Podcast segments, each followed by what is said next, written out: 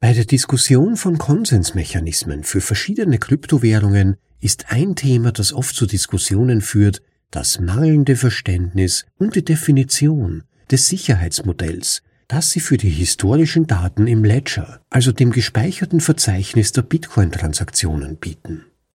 Nicht jeder hat die Zeit, sich laufend die besten Bitcoin-Artikel durchzulesen. Aber zum Glück gibt es uns. Wir lesen sie dir vor. Übersetzt in die deutsche Sprache, zum bequemen Anhören, ob unterwegs oder daheim. Das ist ein bitcoinaudible punkt de Anhörartikel.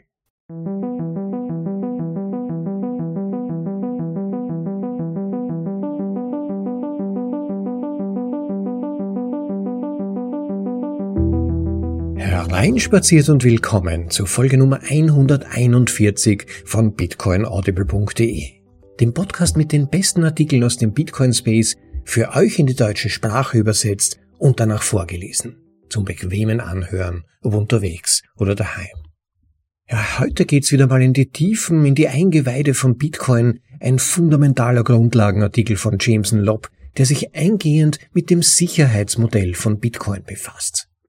Wer diese Grundlagen versteht, der versteht auch viel besser, warum verschiedene Entwicklungen der letzten Jahre dazu geführt haben, dass sich Bitcoin als führende, ja manche sagen sogar einzige relevante Kryptowährung etabliert hat und warum die Mining-Landschaft sich seit Satoshi so stark verändert und professionalisiert hat. Beim Zuhören ist es vielleicht recht spannend zu berücksichtigen, dass Jameson Lopp diesen Text vor den sogenannten Block Size Wars im Jahre zweitausendsechzehn verfasst hat. Also bevor es darum gegangen ist, die Blockgrößen zu verändern und im Zuge dessen zu versuchen, die Miner mittels geschäftlichen Interessen quasi herumzubekommen. Es geht um die Kräfteverhältnisse und systemeigenen Dynamiken in Bitcoin. Vielleicht hatten die Proponenten der Big Blocks damals diese Elemente einfach noch nicht genügend verstanden. Aber jetzt mal viel interessante Momente beim Zuhören des Texts von Jameson Lopp, betitelt ist er mit Das Sicherheitsmodell von Bitcoin. Eine Analyse von Jameson Lopp. Im Originaltitel Bitcoin Security Model, a Deep Dive. Bei der Diskussion von Konsensmechanismen für verschiedene Kryptowährungen ist ein Thema, das oft zu Diskussionen führt, das mangelnde Verständnis und die Definition des Sicherheitsmodells, das sie für die historischen Daten im Ledger, also dem gespeicherten Verzeichnis der Bitcoin-Transaktionen, bieten. Während jedes Konsensmodell darauf abzielt, verschiedene theoretische Angriffe zu verhindern, ist es wichtig, die Ziele des Modells zu verstehen. Jedes Sicherheitsmodell hat zwei Hauptbestandteile: Grundannahmen und Garantien. Wenn die Grundannahmen, die als Eingaben verwendet werden, zutreffen, dann sollten auch die Garantien, die das Modell ausgibt, zutreffen. Schauen wir uns das Sicherheitsmodell an, das Bitcoin-Benutzern, die einen vollständigen Knoten, einen sogenannten Full-Node betreiben, angeboten wird. Auf der Suche nach der Wahrheit. Ein Zitat von Peter Will. Eine der Stärken von Bitcoin, meiner Meinung nach sogar die wichtigste, ist das geringe Maß an Vertrauen, das man in andere haben muss. Ende des Zitats. Das Ziel verteilter Ledger ist es, eine geordnete Historie von Ereignissen zu liefern. Denn in verteilten Systemen kann man sich nicht einfach auf einen Zeitstempel verlassen. Wenn ein neuer Teilnehmer an einem Blockchain-basierten Netzwerk teilnimmt, lädt er alle verfügbaren Blöcke herunter und berücksichtigt jede gültige Serie von Blöcken, die er sieht, beginnend mit einem fest kodierten Genesis-Block. Eine der größten Annahmen des Bitcoin-Sicherheitsmodells ist, dass die Mehrheit der Miner ehrlich ist, dass sie daran arbeiten, die Blockchain zu sichern, anstatt zu versuchen, sie zu untergraben. In der Praxis hat sich dies aufgrund der Anreize für Miner während der gesamten Geschichte von Bitcoin bewahrheitet, obwohl einige bezweifeln, dass dies auch in Zukunft der Fall sein wird. Angesichts dieser Annahme können sich die Betreiber von Full Nodes, also vollständiger Knotenpunkte, mehrerer Tatsachen vollkommen sicher sein. Erstens, außer den Minern hat niemand die Geldmenge ausgedehnt und das auch nur nach einem genau definierten Zeitplan. Zweitens, niemand hat jemals Geld ausgegeben, ohne den oder die entsprechenden privaten Keys, also Schlüssel, zu besitzen. Und drittens, niemand hat jemals das gleiche Geld zweimal ausgegeben. Die Betreiber eines Full-Nodes können sich einer Reihe weiterer Dinge sicher sein. Es gibt eine starke Garantie, dass erstens jeder Block in der Chain innerhalb von etwa zwei Stunden nach dem Zeitstempel des Blocks erstellt wurde und zweitens sie nur die wahre Geschichte der Blockchain synchronisieren. Auf einer eher technischen Ebene erfordert dies eine Vielzahl von Kontrollen. Zum einen, alle Transaktionen folgen den Konsensregeln. Und es gibt noch viele weitere Regeln, die hier nicht alle aufgeführt werden können. Thermodynamische Sicherheit. Sobald eine Transaktion in einem Block bestätigt wurde, kann sie nicht mehr rückgängig gemacht werden, ohne dass jemand ein Minimum an Energie aufwendet, um die Chain neu zu schreiben.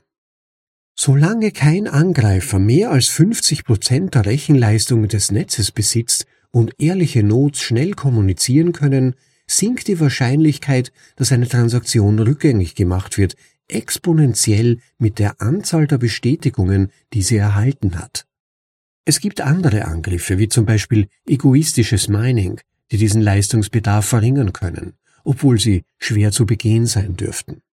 Betrachtet man die derzeitige kumulative Arbeit, die von Bitcoin-Minern geleistet wird, so würde man fast tausendsechsundzwanzig Hashes benötigen, um eine alternative Blockchain aus der Genesis mit einem größeren kumulativen Arbeitsnachweis zu erstellen, der von allen Nodes als die wahre Chain angesehen würde. An dieser Stelle befindet sich im Text eine Grafik, die die Entwicklung der Hashrate seit der Erstveröffentlichung von Bitcoin darstellt. Um die Kosten eines solchen Angriffs zu beziffern, ein Antminer S neun läuft mit null Komma eins Joule pro Gigahash, also hundertneun Hashes. tausendsechsundzwanzig Hashes mal null Komma eins Joule dividiert durch hundertneun Hashes ist tausendfünfzehn Joule. tausendfünfzehn Joule ist zwei Milliarden siebenhundertsiebenundsiebzig Millionen siebenhundertsiebenundsiebzigtausendsiebenhundertachtundsiebzig Kilowattstunden mal zehn Cent pro Kilowattstunde ist Strom im Wert von zweihundertsiebenundsiebzig Millionen siebenhundertsiebenundsiebzigtausendsiebenhundertachtundsiebzig U S-Dollar, um die gesamte Blockchain neu zu schreiben. Zum Zeitpunkt der Verfassung dieses Artikels muss ein einzelner Block einen Schwierigkeitsgrad von zweihundertdreiundfünfzig Milliarden sechshundertachtzehn Millionen zweihundertsechsundvierzigtausendsechshunderteinundvierzig erreichen, was ungefähr erforderlich wäre. zweihundertdreiundfünfzig Milliarden sechshundertachtzehn Millionen zweihundertsechsundvierzigtausendsechshunderteinundvierzig mal zweihundertachtundvierzig durch fünfundsechzigtausendfünfhundertfünfunddreißig ist eins Komma null neun mal tausendeinundzwanzig Hashes. eins Komma null neun mal tausendeinundzwanzig Hashes mal null Komma eins Joule durch hundertneun Hashes ist eins Komma null neun mal tausendelf Joule. eins Komma null neun mal tausendelf Joule ist dreißigtausendzweihundertachtundsiebzig Kilowattstunden. Mal null Komma eins Kilowatt pro Stunde ist Strom im Wert von dreitausendzwanzig Dollar pro Block. Deshalb können wir sagen, dass Bitcoin nachweislich thermodynamisch sicher ist. Es gibt ein paar Variablen, die man in der obigen Berechnung verändern kann, um die Kosten zu senken, aber wir können sicher sein, dass allein für das Neuschreiben der gesamten Blockchain viele Millionen Dollar an Strom benötigt werden. Ein Angreifer mit so viel Hashpower wäre jedoch schlimmstenfalls in der Lage, Transaktionen bis ins Jahr zweitausendvierzehn zurückzudrehen. Auf den Grund dafür gehen wir gleich noch ein. Dabei sind die Kosten für die Beschaffung und den Betrieb der für einen solchen Angriff erforderlichen Miner-Ausrüstung noch nicht berücksichtigt. Sybil Resistance bzw. Sybil-Resistenz. Da das Bitcoin-Protokoll die wahre Chain als diejenige mit den meisten kumulativen Arbeitsnachweisen betrachtet und nicht als die längste Chain, wie oft fälschlicherweise behauptet wird, führt dies dazu, dass ein neuer Peer, der dem Netzwerk beitritt, sich nur mit einem einzigen ehrlichen Peer verbinden muss, um die wahre Chain zu finden. Dies ist auch als Sybil-Resistenz bekannt, was bedeutet, dass es für jemanden nicht möglich ist, einen Angriff auf eine Not zu starten, indem er viele unehrliche Peers erzeugt, die ihn mit falschen Informationen füttern. Und an dieser Stelle im Text wird eine kleine grafische Darstellung eines sogenannten Siebel-Angriffes angezeigt. Die Abbildung zeigt ein beinahe Worst-Case-Szenario, in dem dein Node massiv von Siebel-Angreifern angegriffen wird, aber immer noch eine einzige Verbindung mit einem ehrlichen Node hat, der mit dem echten Bitcoin-Netzwerk verbunden ist. Solange ein einziger ehrlicher Peer die echten Blockchain-Daten an deinen vollständigen Node weiterleitet, wird es ziemlich klar sein, dass Siebel-Angreifer versuchen, dich zu täuschen, und dein Node wird sie ignorieren. Konsens in Echtzeit. Das Bitcoin-Protokoll bietet eine Reihe weiterer interessanter Eigenschaften im Hinblick auf die Aufrechterhaltung des netzwerkweiten Konsenses, sobald sich dein Node an der Spitze der Blockchain befindet. Die Autoren von Research Perspectives and Challenges for Bitcoin and Cryptocurrencies stellen die folgenden Eigenschaften fest, die für die Stabilität einer Kryptowährung wichtig sind. Erstens, endgültiger Konsens. Zu jedem Zeitpunkt einigen sich alle konformen Nodes auf ein Präfix dessen, was letztendlich die wahre Blockchain sein wird. Zweitens, exponentielle Konvergenz. Die Wahrscheinlichkeit eines Forks der Tiefe n ist O mal zwei minus n. Dies gibt den Nutzern ein hohes Maß an Vertrauen, dass eine einfache K-Bestätigungen-Regel sicherstellt, dass ihre Transaktionen dauerhaft abgewickelt werden. Drittens, Lebendigkeit. Es werden weiterhin neue Blöcke hinzugefügt und gültige Transaktionen mit entsprechenden Gebühren werden innerhalb einer angemessenen Zeitspanne in die Blockchain aufgenommen. Viertens, Korrektheit. Alle Blöcke in der Chain mit den meisten kumulativen Arbeitsnachweisen enthalten nur gültige Transaktionen. Fünftens, Fairness. Ein Miner mit x Prozent der gesamten Rechenleistung des Netzwerks wird ungefähr x Prozent der Blöcke minen. Die Autoren des Papiers stellen fest, dass Bitcoin diese Eigenschaften zu haben scheint, zumindest unter der Annahme, dass die Mehrheit der Miner ehrlich bleibt, was die Blockbelohnungen zusammen mit dem Arbeitsnachweis zu fördern versuchen. Es gibt viele andere Algorithmen, die zur Aufrechterhaltung des Konsenses in verteilten Systemen verwendet werden können, zum Beispiel Proof of Stake oder Proof of Coin Age, Nachweis des Alters der Coins, Proof of Deposit, Nachweis der Einzahlung, Proof of Burn, Nachweis der Verbrennung von Coins, Proof of Activity, ein Tätigkeitsnachweis, Proof of Elapsed Time, Nachweis der verstrichenen Zeit, Federated Consensus, föderaler Konsens oder Practical Byzantine Fault Tolerance, praktische byzantinische Fehlertoleranz. Diese schaffen unterschiedliche Sicherheitsmodelle. Der offensichtlichste Unterschied zum Proof of Work besteht darin, dass der Konsens jedes der alternativen Systeme auf Kosten interner Ressourcen, also Coins oder Reputation, und nicht auf Kosten externer Ressourcen, also Strom, erfolgt. Missverständnisse beim Sicherheitsmodell. Eine häufige Fehlannahme ist, dass es ein genau definiertes Sicherheitsmodell für Bitcoin gibt. In Wirklichkeit wurde und wird das Bitcoin-Protokoll ohne eine formell definierte Spezifikation oder ein Sicherheitsmodell entwickelt. Das Beste, was wir tun können, ist, die Anreize und das Verhalten der Akteure innerhalb des Systems zu untersuchen, um es besser zu verstehen und zu beschreiben. Es gibt jedoch einige Eigenschaften des Bitcoin-Protokolls, die oft falsch analysiert werden.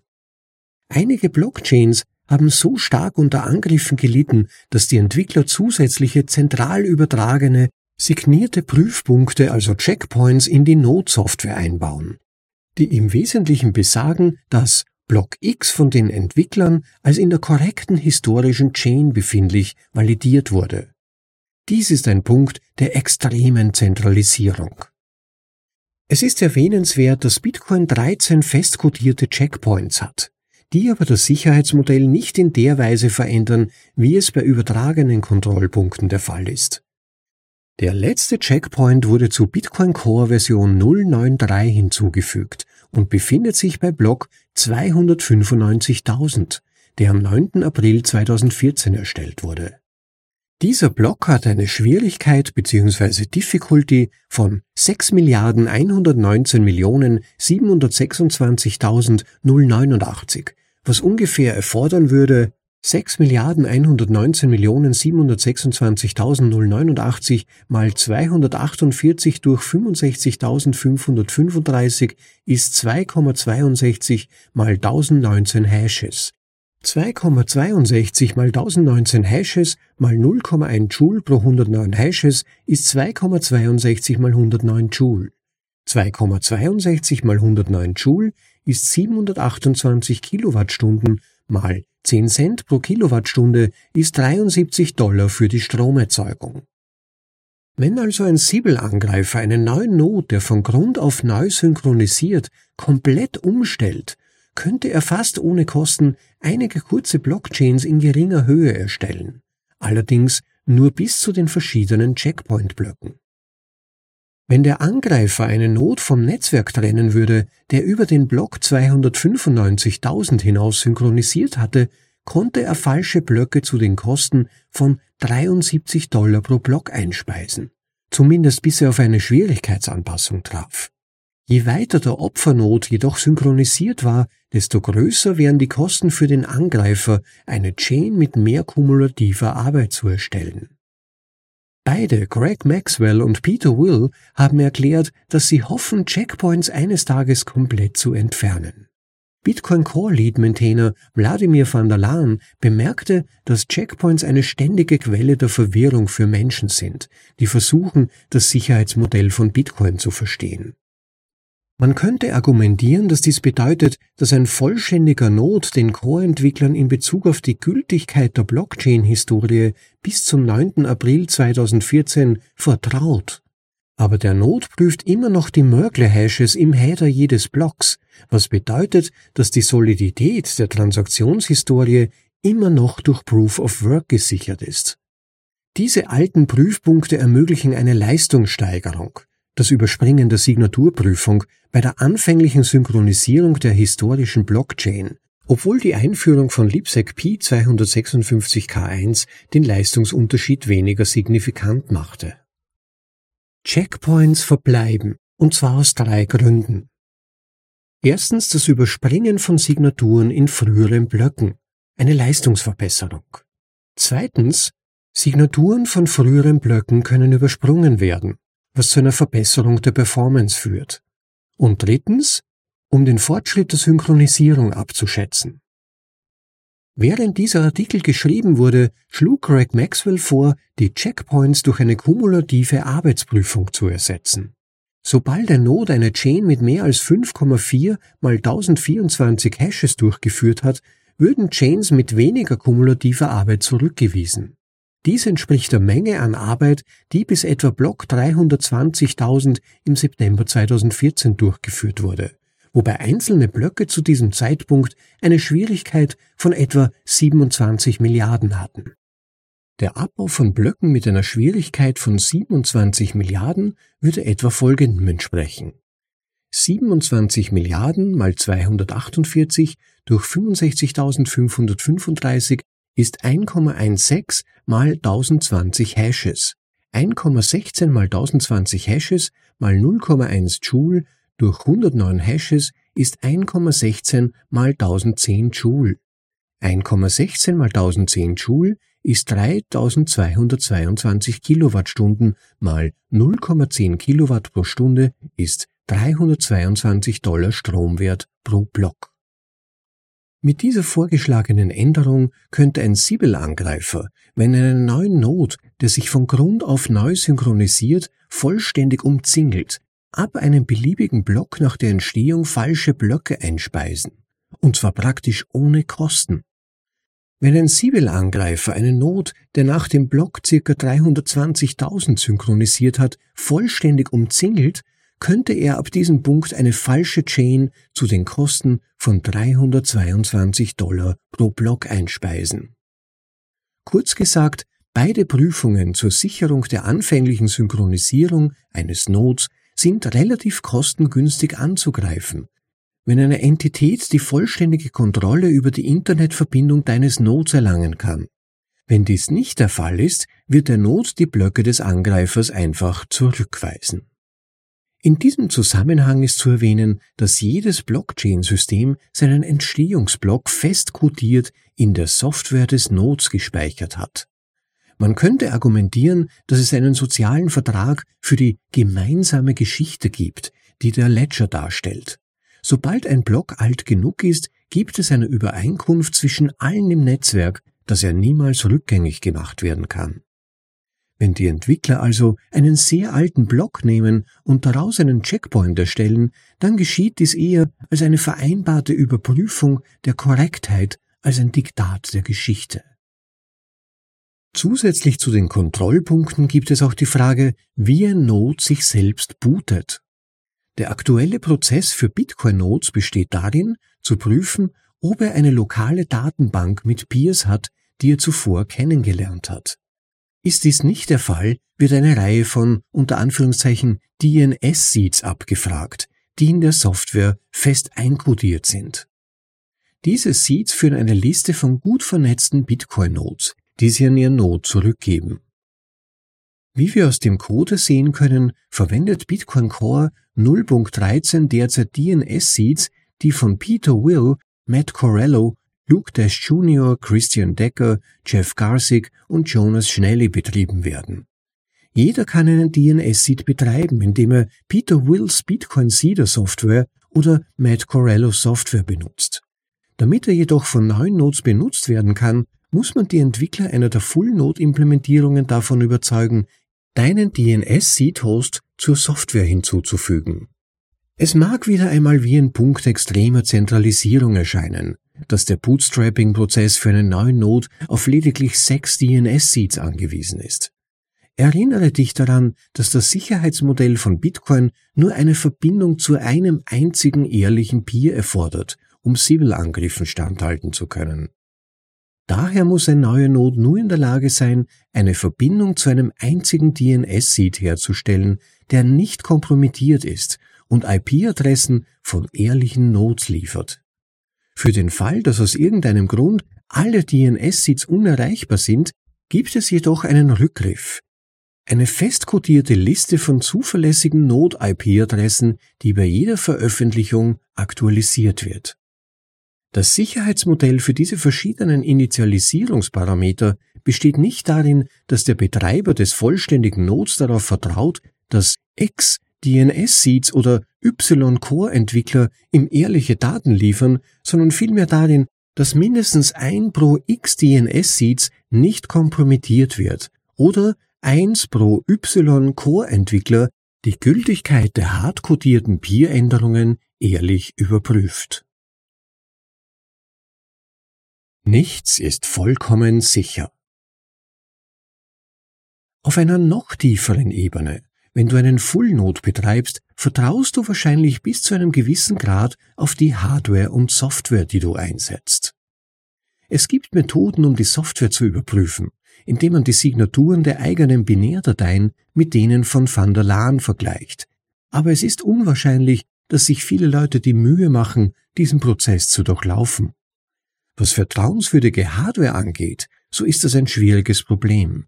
Am ehesten kommt man einer sicheren Hardwarelösung wahrscheinlich mit etwas wie O R W L nahe, das sich garantiert selbst zerstört, wenn jemand versucht, es zu manipulieren. Da die Hardwarearchitekturen für C P Us, Arbeitsspeicher und andere wichtige Hardware jedoch in der Regel proprietär sind, kann man nie zu hundert Prozent sicher sein, dass sie nicht kompromittiert sind. Das Gleichgewicht der Macht von Bitcoin. Noch undurchsichtiger wird es, wenn man beginnt, die Beziehungen zwischen den verschiedenen Teilnehmern des Systems zu untersuchen. Der Zweck des Betriebs eines vollständigen Nodes besteht darin, deine finanzielle Souveränität zu schützen. Das bedeutet im Allgemeinen, dass du mit der Installation und dem Betrieb einer bestimmten Softwareversion eine Vereinbarung triffst, dass du dich an die Regeln dieser Software halten wirst und dass alle anderen Nutzer des Netzwerks sich ebenfalls daran halten müssen. Wenn also jemand die Regeln in einer Weise ändern will, die nicht abwärtskompatibel ist, musst du der Regeländerung ausdrücklich zustimmen, indem du eine neue Version der Software ausführst. Andererseits können abwärtskompatible Regeländerungen auch ohne deine Zustimmung implementiert und durchgesetzt werden. Eine stark vereinfachte Beschreibung der Machtdynamik in Bitcoin. Und an dieser Stelle befindet sich ein Tweet von Jameson Lopp, dem Autor dieses Artikels, vom sechzehnten Oktober zweitausendsechzehn, mit dem Text Drei Zweige der B T C, unter Anführungszeichen Governance. Erstens, Full Nodes können ein Veto gegen Miner und Entwickler einlegen. Zweitens, Miner können Veto gegen Entwickler einlegen. Drittens, Entwickler können anderen helfen, eigene Vetos zu umgehen. Ende des Tweets. Es ist wichtig anzumerken, dass sich die Full-Node-Software nicht automatisch aktualisiert, und das ist so gewollt. Automatische Aktualisierungen würden das Machtgleichgewicht zugunsten der Entwickler verschieben und es ihnen ermöglichen, den Nodes und Minern ohne deren Zustimmung Regeländerungen aufzuzwingen. Auch wenn eine Regeländerung technisch gesehen rückwärtskompatibel sein mag, haben wir im Laufe der Jahre leider gelernt, dass ausreichend kreative Softforks tatsächlich Änderungen einführen können, die eindeutig außerhalb der Absicht der vorherigen Version der Regeln liegen. Vitalik Buterin demonstrierte dies mit der Beschreibung einer Möglichkeit, die Blockzeit von Bitcoin von zehn Minuten auf zwei Minuten zu verkürzen, was natürlich auch den Zeitplan für die Ausgabe neuer Bitcoins beschleunigen würde. Es gibt einen Trumpf, den Full-Nodes haben, um sich gegen unerwünschte Softforks zu wehren. Sie können sich von den Minern, die die Softfork implementiert haben, abspalten. Dies ist absichtlich schwer durchzuführen und wirft viele Fragen zur Messung des Konsens und zum Auffinden der wirtschaftlich wichtigen Nodes auf. Technisch gesehen könnte dies geschehen, indem der Mining-Algorithmus von Doppel-S H A zweihundertsechsundfünfzig auf eine andere Hash-Funktion umgestellt wird, wodurch alle S H A zweihundertsechsundfünfzig A S I Cs für das Mining von Bitcoins unbrauchbar werden. Aus diesem Grund sollten die Betreiber der Nodes wachsam gegenüber Veränderungen im Ökosystem bleiben und die Miner daran erinnern, dass sie ersetzt werden können, wenn sie ihre Befugnisse überschreiten. Bei der Erörterung der Mining-Aktivitäten und ihrer Bedrohung für die Sicherheit von Bitcoin spielt die Spieltheorie eine große Rolle. Und ich habe in einem früheren Artikel The Future of Bitcoin Mining darüber spekuliert, wie sich das Mining-Ökosystem verändern könnte. Obwohl das Bitcoin-Mining stärker zentralisiert ist, als es den meisten von uns lieb ist, scheint es immer noch gut zu funktionieren, weil die Bitcoin-Miner viel Kapital investiert haben. Sie können nicht riskieren, ihre Investition zu zerstören, indem sie in einem System, in dem alle zusehen, böswillig handeln. S P V-Sicherheit. Viele Bitcoin-Nutzer verwenden für den Zugriff auf das Netzwerk einen sogenannten Lightweight-Client, auch Truncated Node genannt, anstelle eines vollständigen Nodes, da dieser weitaus weniger Ressourcen benötigt und dennoch hohe Sicherheit bietet. Ein Bitcoin-Client, der S P V, also Simplified Payment Verification bzw. vereinfachte Zahlungsverifizierung verwendet, lädt eine vollständige Kopie der Header aller Blöcke der gesamten Chain herunter. Dies bedeutet, dass die Download- und Speicheranforderungen linear mit der Zeit seit der Erfindung von Bitcoin skalieren. Dies wird in Abschnitt acht des Bitcoin White Papers beschrieben. Satoshi schrieb, dass ein S P V-Client, Zitat, die Transaktion nicht selbst überprüfen kann, aber indem er sie mit einer Stelle in der Chain verknüpft, kann er sehen, dass ein Netzwerkknoten sie akzeptiert hat und Blöcke, die danach hinzugefügt werden, bestätigen, dass das Netzwerk sie akzeptiert hat. Ende des Zitats. S P V geht davon aus, dass eine Transaktion, die x Blöcke tief ist, nur schwer zu fälschen ist. S P V scheint ähnliche Garantien wie die vollständige Notsicherheit zu bieten, allerdings mit der zusätzlichen Annahme, dass jeder Block mit einem gültigen Header und Arbeitsnachweis immer gültige Transaktionen enthält. Da S P V-Clients nicht alle im ersten Abschnitt dieses Artikels erwähnten Konsensregeln überprüfen, gehen sie davon aus, dass die Konsensregeln von dem bzw. den Nodes überprüft werden, von dem bzw. denen sie Transaktionen anfordern. Ein weiterer, kleinerer Sicherheitsunterschied besteht darin, dass Peers dir Informationen vorenthalten. Wenn du einen Full-Node betreibst, können Peers unbestätigte Transaktionen und Blöcke von dir zurückhalten. Sobald du jedoch einen Block von einem Peer hältst, ist es für niemanden mehr möglich, dir die Transaktionen in diesem Block vorzuenthalten. Umgekehrt ist es möglich, dass ein Peer einen Blockheader an einen S P V-Client weitergibt und dann Informationen über Transaktionen in diesem Block zurückhält. S P V-Clients können eine Anfrage stellen, um Informationen über Transaktionen zu erhalten, die eine bestimmte Adresse betreffen.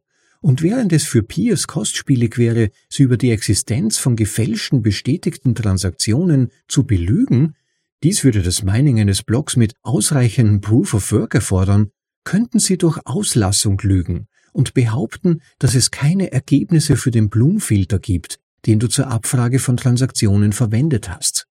Es ist auch erwähnenswert, dass S P V aus Sicht der Privatheit aufgrund von Fehlern bei Bloom-Filtern ziemlich kaputt ist.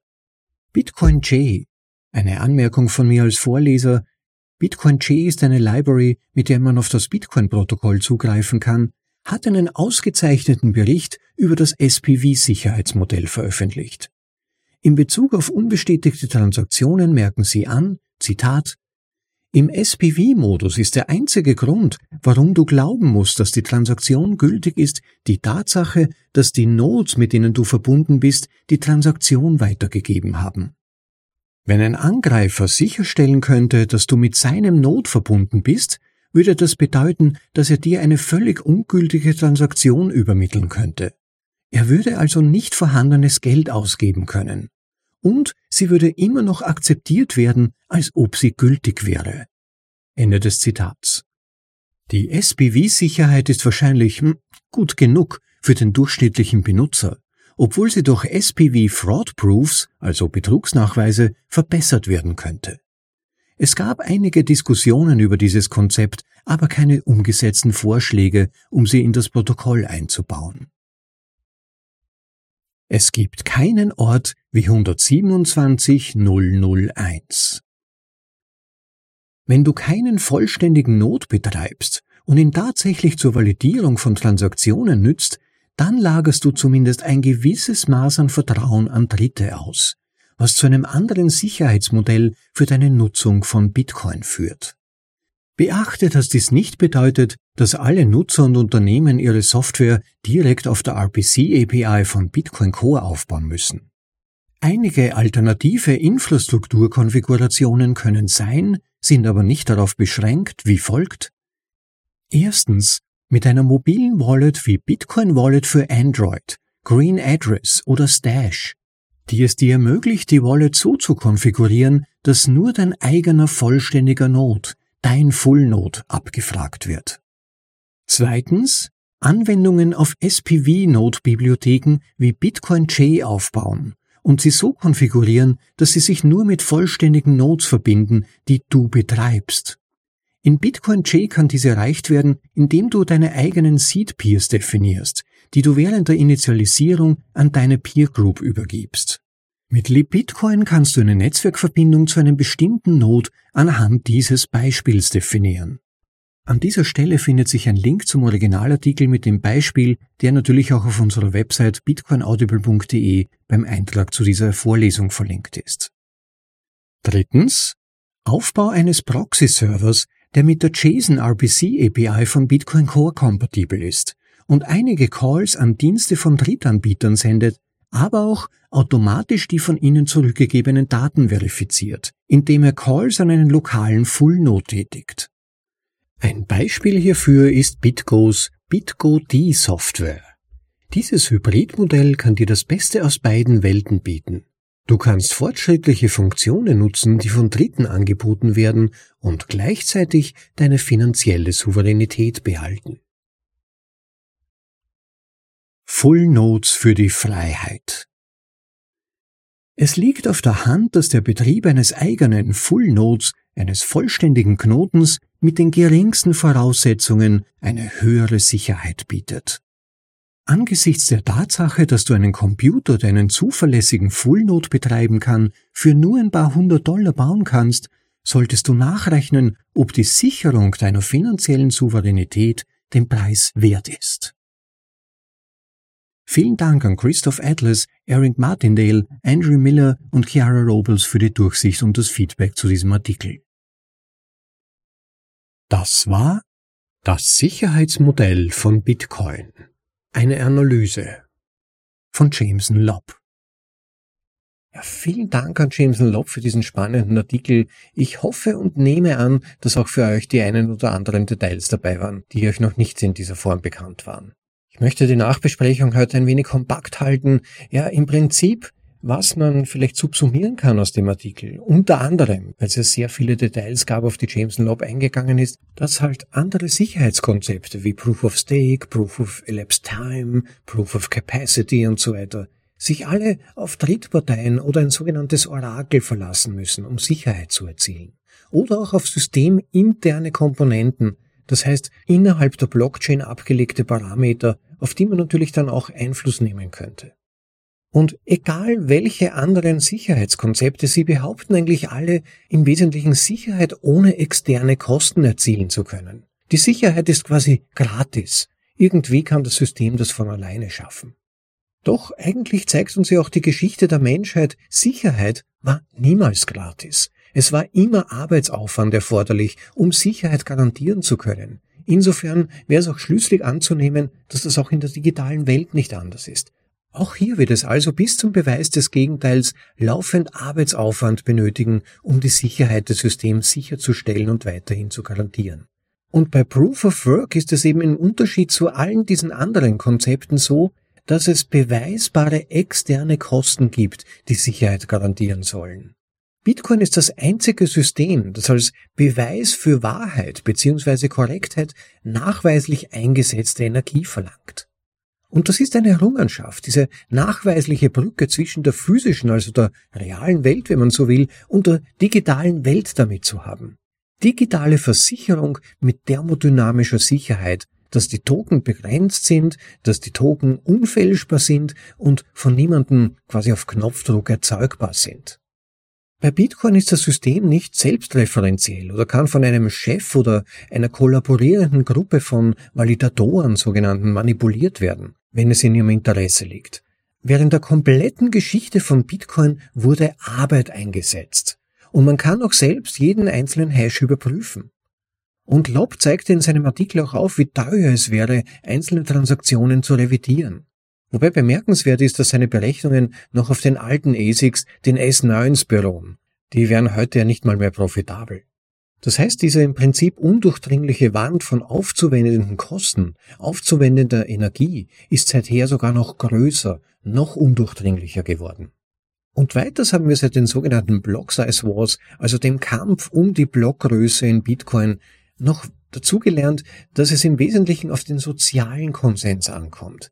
Dass also Firmen, die versuchen, die Miner zu vereinnahmen, relativ geringe Einflussmöglichkeiten haben, sondern die Nodes bestimmen, was den Bitcoin-Konsens definiert.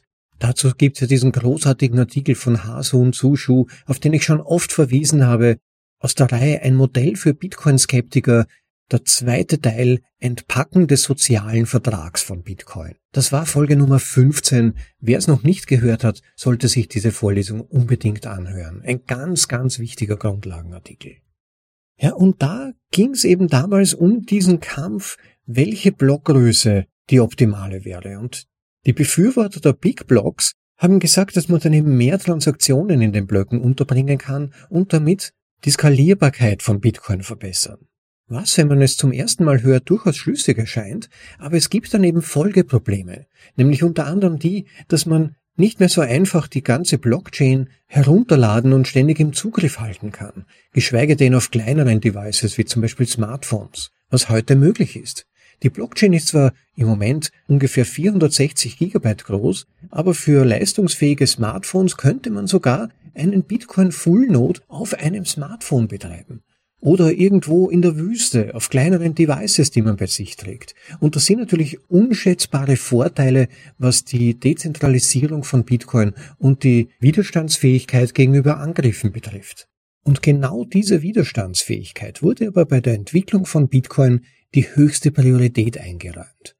Ihr habt sicherlich bereits vom sogenannten Blockchain-Dilemma gehört, bei dem es um die Priorisierung von drei wesentlichen Herausforderungen geht, nämlich Sicherheit, Dezentralisierung und Skalierbarkeit.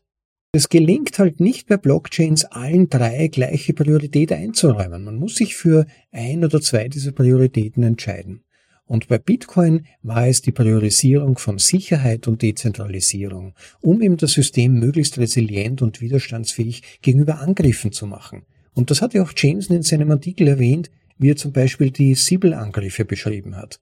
Es ist im Bitcoin-System möglich, dass sogar ein Sibyl-Angreifer zehntausend virtuelle Nodes hochfährt und dort versucht, quasi die Masse davon zu überzeugen, dass das nun die richtige Blockchain sei, die er darauf präsentiert. Wenn es aber im System nur einen einzigen Node gibt, mit dem mein Node Verbindung hat, der die richtige Blockchain, die korrekte Bitcoin-Blockchain präsentiert, dann wird sich mein Node für diese entscheiden.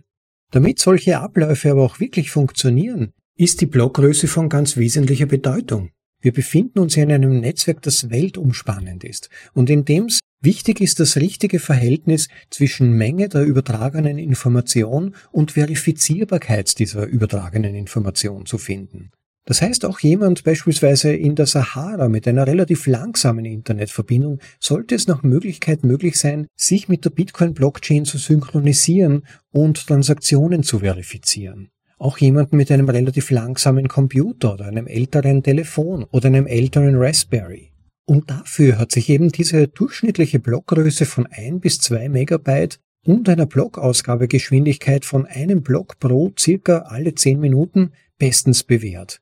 Wenn man auch nur an einer dieser beiden Größen etwas herumfriemelt und zum Beispiel die Blockgröße verdoppelt, verdreifacht, vervierfacht, das haben wir auch ganz praktisch zum Beispiel bei Bitcoin S V miterlebt, mit seinen Gigablocks, die dann weltweit gar nicht mehr in der nötigen Geschwindigkeit synchronisiert werden konnten. Das heißt, es sind dann bei den Nodes Blöcke gelandet, Riesenblöcke eigentlich, die gar nicht mehr in ausreichender Geschwindigkeit verifiziert werden konnten und es landeten aber bereits die nächsten Blöcke.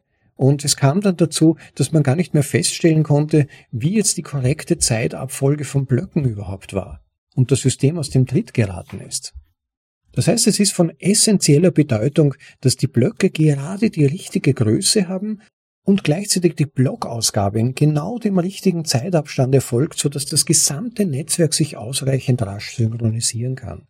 Nun klappt das ja bei Bitcoin hervorragend. Meistens ist schon wenige Sekunden nach der Ausgabe eines neuen Blocks dieser weltweit synchronisiert, aber es kann eben auch dazu kommen, dass der nächste Block sehr rasch gefunden wird. Umgekehrt kann es auch dazu kommen, dass es länger als die zehn Minuten dauert und für alle diese Eventualitäten muss aber das Netzwerk gerüstet sein und sicherstellen, dass nach Möglichkeit alle Teilnehmer ausreichend Zeit und auch Rechenleistung haben, die Validität der Blockchain zu verifizieren.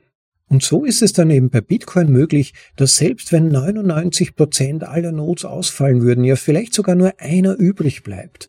Man könnte dann einen weiteren Node aufsetzen, sich mit diesem einzigen verbliebenen Node synchronisieren lassen und eigentlich dann das gesamte Netzwerk quasi rebooten. Es ist natürlich bei der heutigen Dichte des Bitcoin-Netzwerks und der Anzahl der Nodes äußerst unwahrscheinlich, dass es jemals zu einem solchen Fall kommen würde. Ja, selbst im Falle von großen Naturkatastrophen würd, würden vermutlich immer noch Dutzende, Hunderte, vielleicht sogar Tausende Nodes übrig bleiben. Aber es geht um das Prinzip, dass eben eine Handvoll von Nodes im Prinzip genügt, selbst wenn die Mehrheit, die überwiegende Mehrheit davon ungültige Blöcke liefern würde, würde das Netzwerk in der Lage sein, sich selbstständig zu regenerieren und sich diese Blöcke herauszupicken, die dem Konsens entsprechen.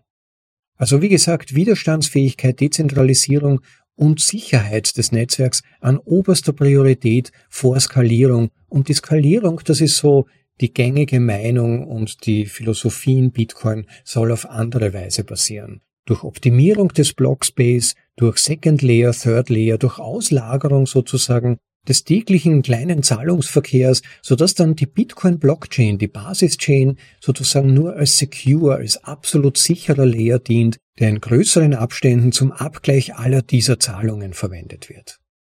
Dass aber dieser Basis-Layer allein ein maximal katastrophenresilientes, angriffsresistentes System ist, das nicht aus dem Gleichgewicht zu bringen ist, das sich auf einfachste Weise regenerieren, wiederherstellen lassen kann und bei dem nachweislich der Einsatz von Energie, also Arbeit, erforderlich ist, um den zeitlichen Ablauf der einzelnen Transaktionen, also die Bitcoin-Time-Chain, die sie eigentlich ist, also die Ablauffolge von den Transaktionen mitschreiben zu dürfen. Ja, ein wirklich langer und sehr detaillierter Ausflug in die einzelnen Aspekte des Sicherheitsmodells von Bitcoin hier von Jameson Lopp. Ich kann euch auch wirklich sehr seine anderen Artikel, wir haben ja schon mehrere vorgelesen und es werden auch noch weitere Folgen empfehlen. Wenn euch das interessiert, was dieser Mann schreibt, und es ist meistens sehr tiefgehend und sehr, sehr aufschlussreich. Wie gesagt, er hat auch diesen Artikel eigentlich visionär schon eigentlich ein Jahr vor dem sogenannten Blockchain Wars geschrieben. Hat also eigentlich schon sehr detailliert beschrieben, warum solche Angriffe eigentlich gar nicht funktionieren können. Also es zahlt sich offensichtlich aus, sich mit seinen Inhalten zu beschäftigen, weil er ein gutes Verständnis von Bitcoin als System hat. Wenn es euch also interessiert, noch mehr von ihm zu hören, und wir werden ja in der Zukunft vermutlich auch noch mehr von ihm lesen, dann besucht einfach unsere Website, gebt als Suchbegriff Lopp ein und ihr findet dann alle seine vorgelesenen Texte. Zum bequemen Anhören, daheim oder unterwegs. Ja, zum Schluss wie immer meine Bitte, wenn euch diese Vorlesung gefallen hat, vergesst nicht, den Like-Button zu klicken und natürlich vor allem auch auf YouTube unseren Channel zu abonnieren. Klickt bitte dort den Subscribe-Button, am besten auch mit dem Glockensymbol dazu. Dann erkennt YouTube, dass euch diese Inhalte gefallen und reiht sie auch bei anderen, die dann nach Bitcoin-Inhalten suchen, vor. Hinterlasst gerne auch Kommentare, auch das wieder ein Signal an YouTube, die Inhalte noch bekannter zu machen. Und die Kommentare interessieren mich aber auch offen gesagt tatsächlich. Viele von euch haben oft ganz interessante Gedanken zu teilen, vielleicht auch Hinweise, mehr weiterführende Inhalte oder vielleicht auch Kritik, Anregungen bezüglich des Podcasts an sich, immer nur her damit. Und wer sicherstellen möchte, dass der Podcast am Leben bleibt, dass ich auch mich weiterhin hinsetze und Vorlesungen aufnehme für euch, vorlese, dann einspiele, nachbearbeite und so weiter, relativ großer Aufwand für jede Folge, dann bitte hinterlasst auch Side-Spenden, Value for Value. Das Prinzip, dass man, wenn man Wert erfährt, auch Wert zurückgeben sollte. Und das funktioniert in der Bitcoin-Welt halt einfach am besten über Sites. Also nutzt eure Lightning Wallets, nutzt eure Möglichkeit, Bitcoin zu senden und schickt bitte etwas davon an uns. Das motiviert mich, das begeistert und übt gleichzeitig moralischen Druck auf mich aus, mich für die nächste Folge wieder hinzusetzen. Also nutzt eure Macht, eure Marktmacht, Leute, und motiviert mich mit Value for Value Sites. Ich kann euch nur sagen, es funktioniert tatsächlich, denn wenn mir jemand größere Beträge geschickt hat in der Vergangenheit, habe ich mich immer unter Druck gefühlt, jetzt auch wirklich etwas auch meinerseits wieder zurückzugeben. Während wann immer eher Flaute da war, habe ich mich dann fast unweigerlich gefragt, naja, vielleicht interessiert es halt die Leute doch nicht genügend und man muss sich dann innerlich viel mehr antreiben und überwinden, sich eben wieder hinzusetzen und diese Arbeit auf sich zu nehmen. Also wie ihr seht, der Austausch funktioniert normalerweise ganz gut, insofern tragt vielleicht auch etwas dazu bei. Selbst wenn es nur geringere Beträge sind, ist es immer wieder motivierend. Und wie auch immer die Erinnerung, wenn ihr die Möglichkeit habt, in den Apps, die ihr dazu verwendet, dann bitte auch immer dazu schreiben, auf welche Folge sich eure Unterstützung bezieht. Denn es ist dann oft interessant zu sehen, was vielleicht euch besonders interessiert hat oder was für Gedanken euch gekommen sind. Aber selbst wenn euch keine besonderen Gedanken einfallen wollen, die ihr mitteilen wollt, schreibt zumindest dazu, auf welche Folge sich die Unterstützung bezieht. Aber in jedem Fall vielen, vielen Dank an jeden von euch, der oder die mich seit dem Bestehen dieses Projekts des Podcasts unterstützt hat. Es hilft wirklich weiter. Ja, und last but not least, bitte nicht darauf vergessen, den Podcast auch weiter zu empfehlen, wenn er euch gefällt. Teilt einzelne Folgen, teilt die U R L unserer Website, was auch immer euch geeignet erscheint. Es wäre ganz toll, wenn ihr dabei helfen könnt, den Podcast noch ein bisschen bekannter zu machen. Ja, aber aus Zeitgründen muss ich jetzt schon langsam die Kurve bekommen, das dabei stehen lassen. Super, dass ihr dabei wart, es freut mich sehr. Hoffe, ihr seid es auch das nächste Mal wieder. Ein interessanter Text ist bereits in meiner Pipeline. Bis dahin, freut euch des Lebens, genießt die Zeit, Leute. Ciao, bis dann, euer Rob.